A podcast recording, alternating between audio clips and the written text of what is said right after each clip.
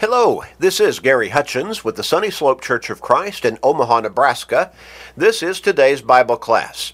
Today's Bible class is designed for our podcast listeners. It is focused on helping us get into the Bible a little bit each day, about 12 minutes or so, thereby learning a little bit more from God's Word and keeping our focus on a spiritual basis, on our souls, and on our relationship with God. But this also helps us to have a better frame of mind to take on the day, whatever the day may throw at us. We want to encourage you to share these short studies with everybody you can, literally. You can do that through Facebook friends, you can do that through text messages, maybe some other technological means that you have access to. But in sharing these with your family, your friends, your work associates, your neighbors, anybody and everybody, literally, you can help them turn their lives around for the better.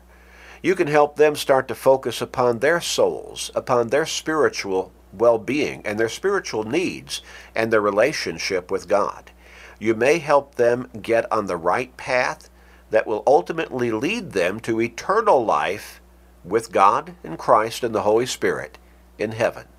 Think what a great, great influence you can be, a great impact you can have on other people's lives just by sharing these short studies.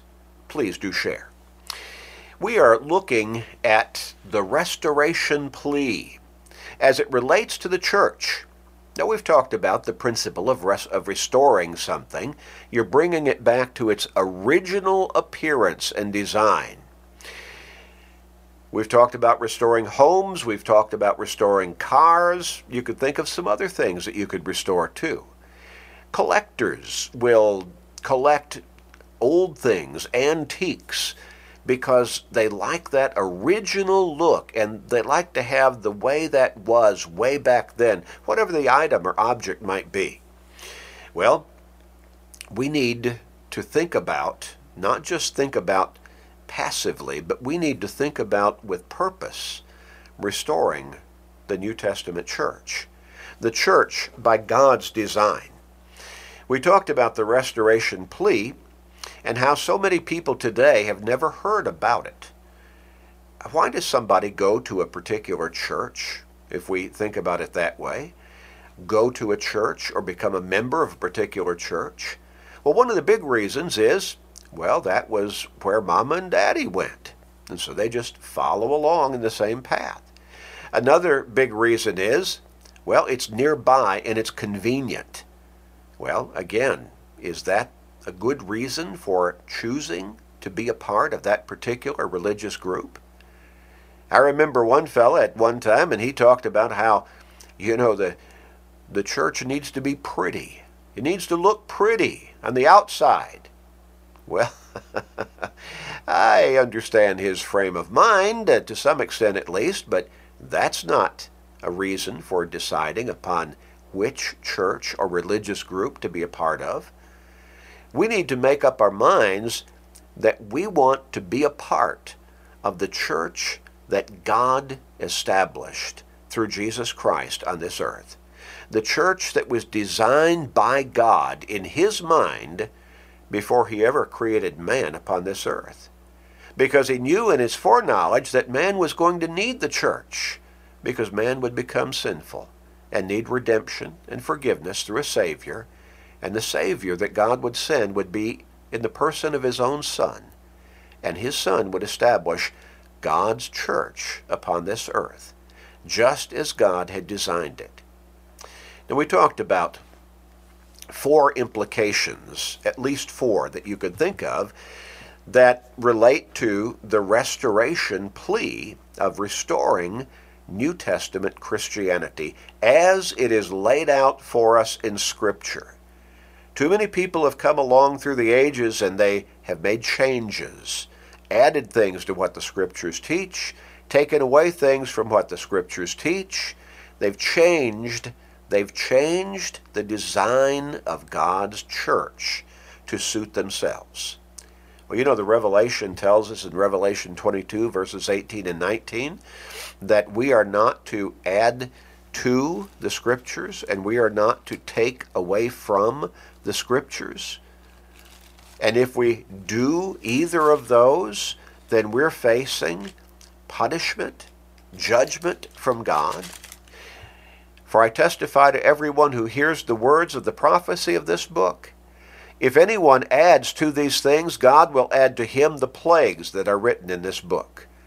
And if anyone takes away from the words of the book of this prophecy, God shall take away his part from the book of life, from the holy city, and from the things which are written in this book.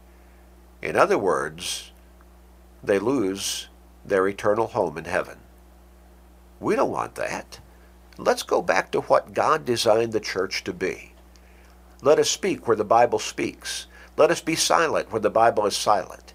Let us call Bible things by Bible names and do Bible things in Bible ways.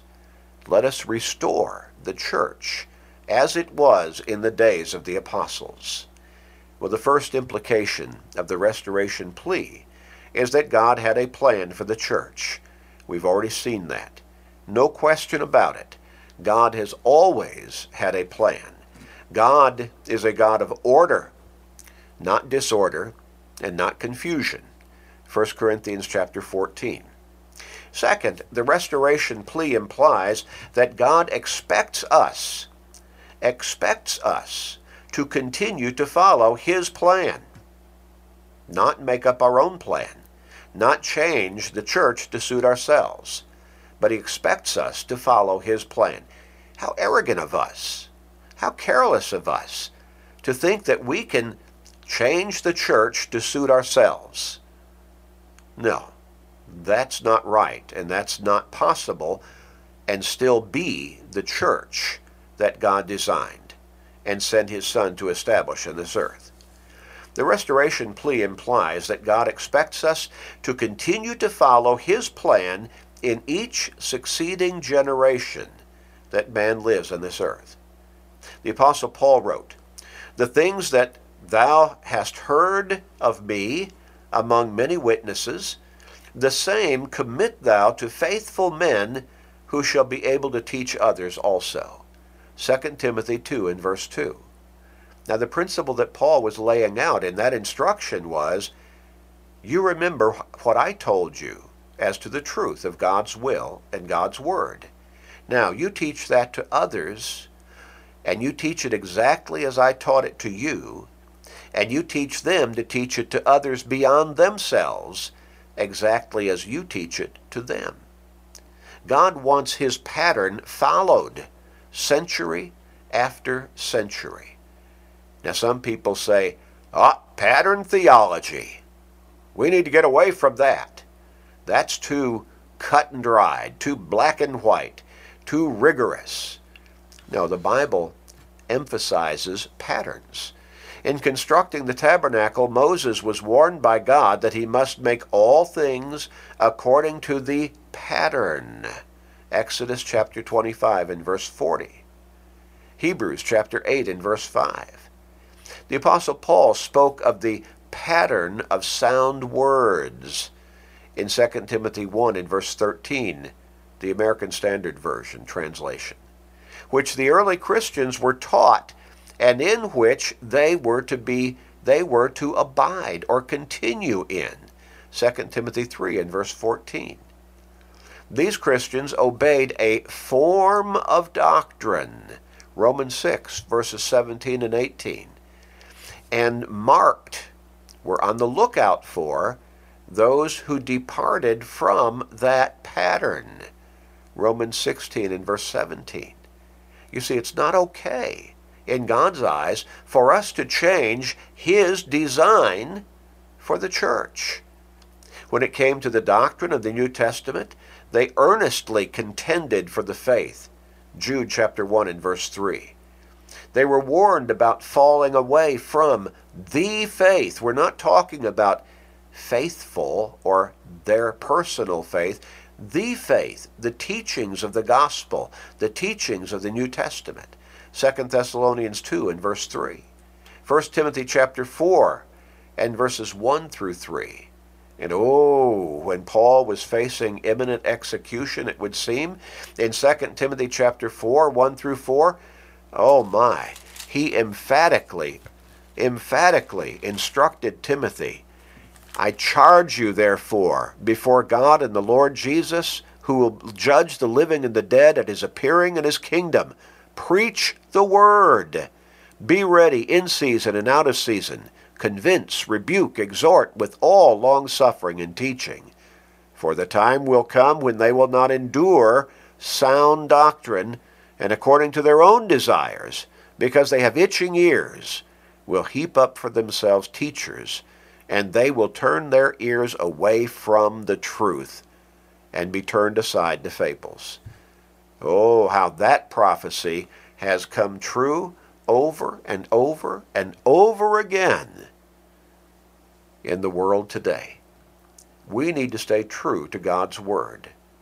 Warnings not to go beyond the teaching of Christ abound in the New Testament. And next time, we're going to talk about Galatians chapter 1 and verses 6 through 9 to get that across. Let's go to our Heavenly Father in prayer now. Father, we thank you for loving us so much. We thank you for giving us your word to guide us in your will and sending your Son to establish your church through which we can be taught your will through your word. Please, Father, help people open their ears to your truth and their hearts to be obe- obeying that truth and being the followers that you want us to be, being the church that you designed us to be. We pray that you will guide us to glorify you by doing exactly that. Please be merciful with us, Father. Please forgive us. This is our prayer in Christ's name. Amen.